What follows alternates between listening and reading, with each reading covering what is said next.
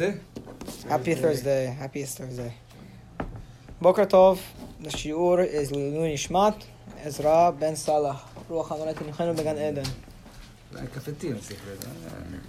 Yesterday we did the Bikurim. And we explained the, the why the Bikurim is placed in this part of the parasha.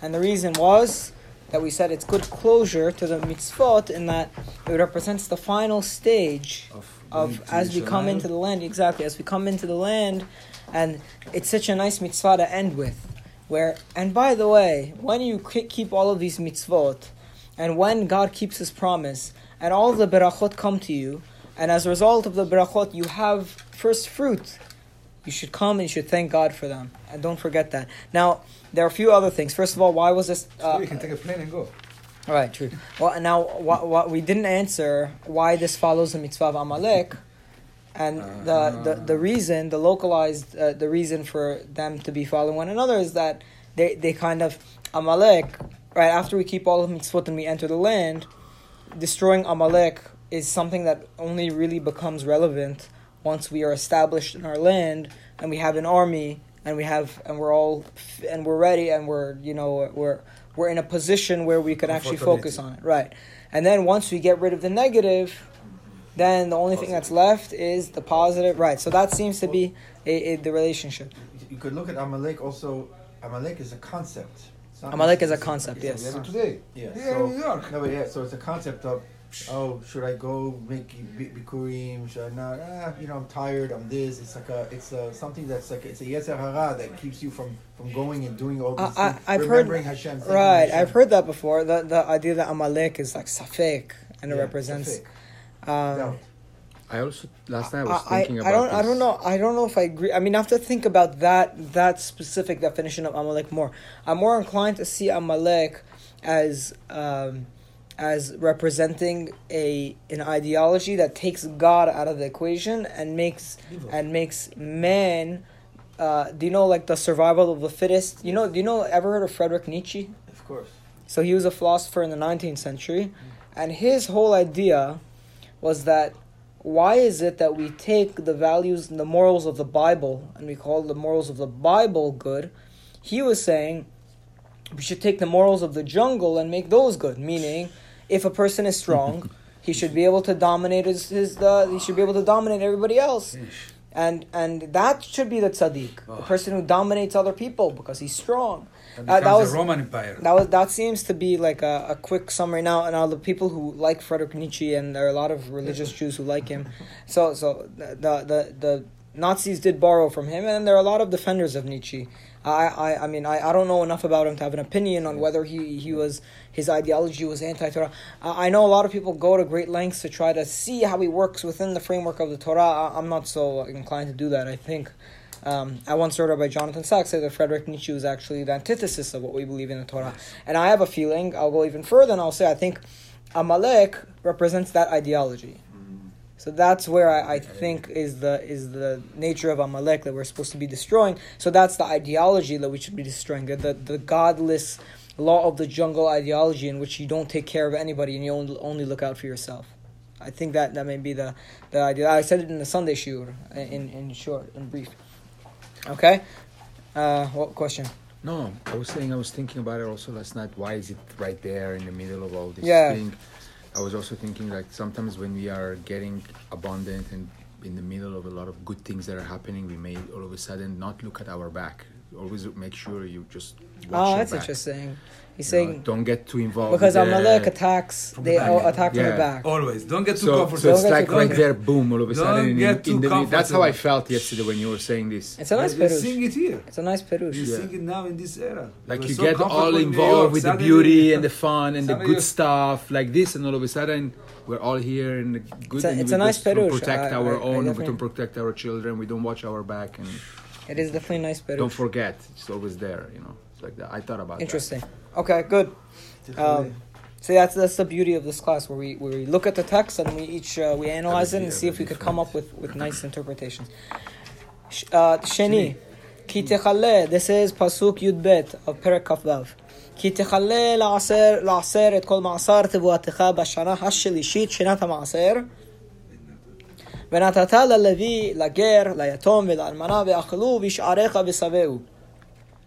When you will finish tithing all of your maser of your produce, all of the, the tithes of your produce, in the third year, in the year of the maser, and you would have given everything to the Levi, to the Ger, to the Yatom, right, to the to the proselyte, to the orphan, uh, orphan and to the widow, and they will eat in your cities and they will be satiated. Amen. Okay? You have to make the following proclamation. You say, I have gotten rid of all of the kodesh from my house. וגם, I've gotten rid of all of the holy food from my house. וגם נתתיו ללוי ולגר ליתום ולאלמנה ככל מצוותך אשר ציוויתני. And I have given it all to the ger, to the yatom and the almana, according to all the mitzvot that you've commanded me. לא עברתי ממצוותיך ולא שכחתי. I have not Transgress. transgressed any of your mitzvot, of any of your laws, and I have not forgotten anything. Lo achalti ve'oni mimenu. I did not eat any of the the uh, masrot when I was in onen, when I was in the process of burying the dead, burying the dead. Right, onen is the is the stage from when the dead deceased You're passes not allowed to away do anything. until right. I do. No, By the way, what's the reason? What's the reason you're not allowed to do anything? Your, your, your, your only focus should be on burying your. Exactly. Your, Haosek we mitzvah have to patur run min mitzvah. bury, but we cannot The run. idea- Here in America, in Europe, we cannot run. In in Jerusalem, we can run. All right, it's true. In Jerusalem, they even bury at night. Uh, we don't do that here. But hawasek mitzvah patumana mitzvah. The person who's engaged in one mitzvah does not have to do but uh, do other mitzvot. Okay, so I did not eat when I was in onen. I did not uh, get rid. I did not consume it while I was tameh. I did not consume the the the uh, the masrot while I was tameh, or I did not eat them while they were tameh. These are two options of, of how to consume it in, in a state of in, in a in a prohibition in a prohibited way. Right? Either the food could be tameh or you could be tameh. But menu lemet, I did not give it to over to the dead. Shamati bekol Adonai Levai, Atsiti kol asher. I've listened to the voice of Hashem, my God, and I've done as everything you've commanded me. השקיפה ממעון קודשך מן הש- מן השמיים, וברך את עמך את ישראל ואת האדמה שנתת לנו. Gaze upon us from the holy abode of from the from the heavens, and bless your people Israel. And ואת האדמה שנתת לנו, and the land that you've given us. כאשר נשבעת לאבותינו ארץ זבת חלב ודבש. The, the, la- that you've just like you've uh, promised our forefathers, the land flowing with milk and honey. Okay, nice, beautiful segment in which a person comes, he finishes all of the masrot, and he makes a proclamation before God. What, what does he say in the proclamation? What are the elements of this proclamation that he says before God? That he acted as Hashem has That I've. I've acted exactly as as is being commanded. Okay, so he has to make a, a full statement, and he finishes off finishes off with a beracha, asking f- asking for the a- bracha. asking for more beracha as a result of the fact that we that I've kept all of the the masrot and I've done all these things. Please gaze upon us with favor Asking with the head up, and- not even and with bless- the head right, up. right. Okay, And- and very bless- important. and Right. bless us. Yeah. Why does he have to make this proclamation? Okay, so first of all, uh, a good good question. Why does he have to make this proclamation? Second of all, what is this doing? Right Why? after- No, okay, we could ask that also. What is this doing right after the bikurim? Or it's right before the, oppo- opposite. Good, good, good point. It's right before the opposite. Wow, wow, it's coming. It's coming. That's a Yeah, yeah, the kilalot are coming. oi, oi. I mean, the, we saw it with the berachot, and we don't get too. Uh, okay.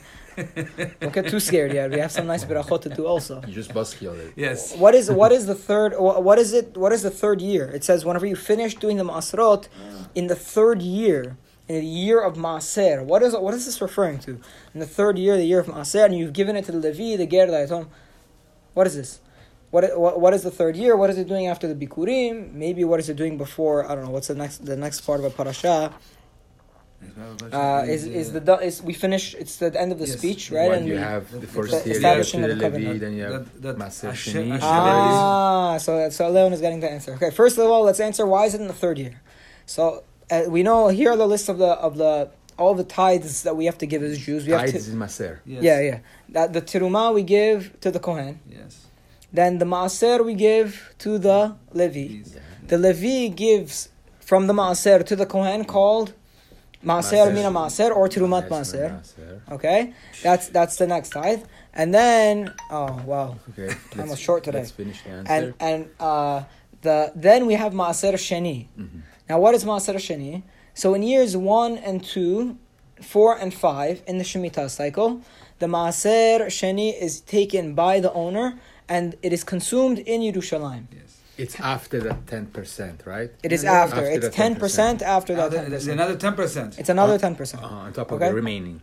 on to, on the remaining. Yes. If it is the third year or the sixth year of the Shemitah cycle, then instead of taking it and eating it in You Yerushalayim, give it to the. you give it to the aniyim. This is called ma'aser ani. Yeah, you give it to Depending on the year uh, in which you are in, in the Shemitah cycle, that that ma'aser sheni could either be taken to Yerushalayim or given to the ani.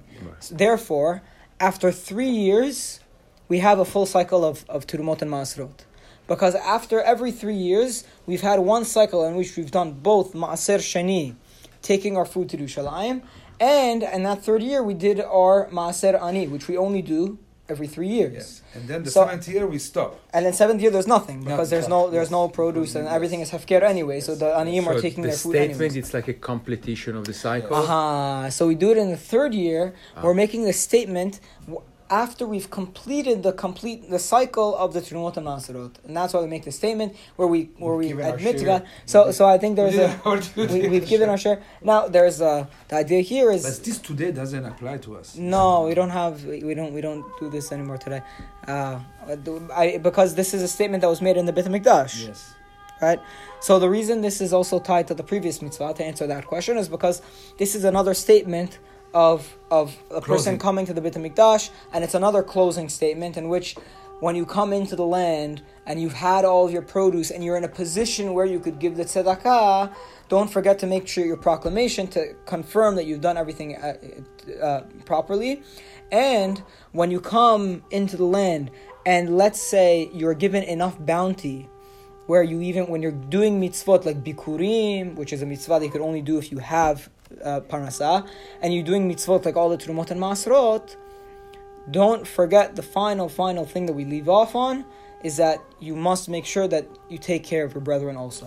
So the final thing that we speak about, uh, the the sum up of all the mitzvot, of all of the beracha, the summation of all of the Statement beracha. done. Like you going, you just say it out loud. No, but the or- Kohen, when you're doing, when you. Uh, let me see. It's probably by the Kohen. Yeah, I, I, I, I don't know. to I don't know to be honest. I don't know the, the details because of with the. the you go inside the Beit Hamikdash and Yeah, you just yeah, yeah, yeah. say With it. the Kohen, by the Kohen. There must- you there it. must- I mean, somebody could- has to hear it. I think that the Kohen probably The, was you could look in the Mishnah. I could look into the Mishnayot today and, and get learn the details of this of this whole thing. Not Um, the Kohen Gadol. Probably there, there's many other Yeah. Kohens. You know, probably by one of them. But- But this is a good this is a good concluding statement Yes. to all the mitzvot that Mm. when because it represents the really really last last thing. After you've been in bikurim represents the beginning when you're first in the land you first start to see the beracha. This represents the end when you finally see the end of the beracha. You know. Okay. Well, we have to stop there. Baruch. Amen. Amen.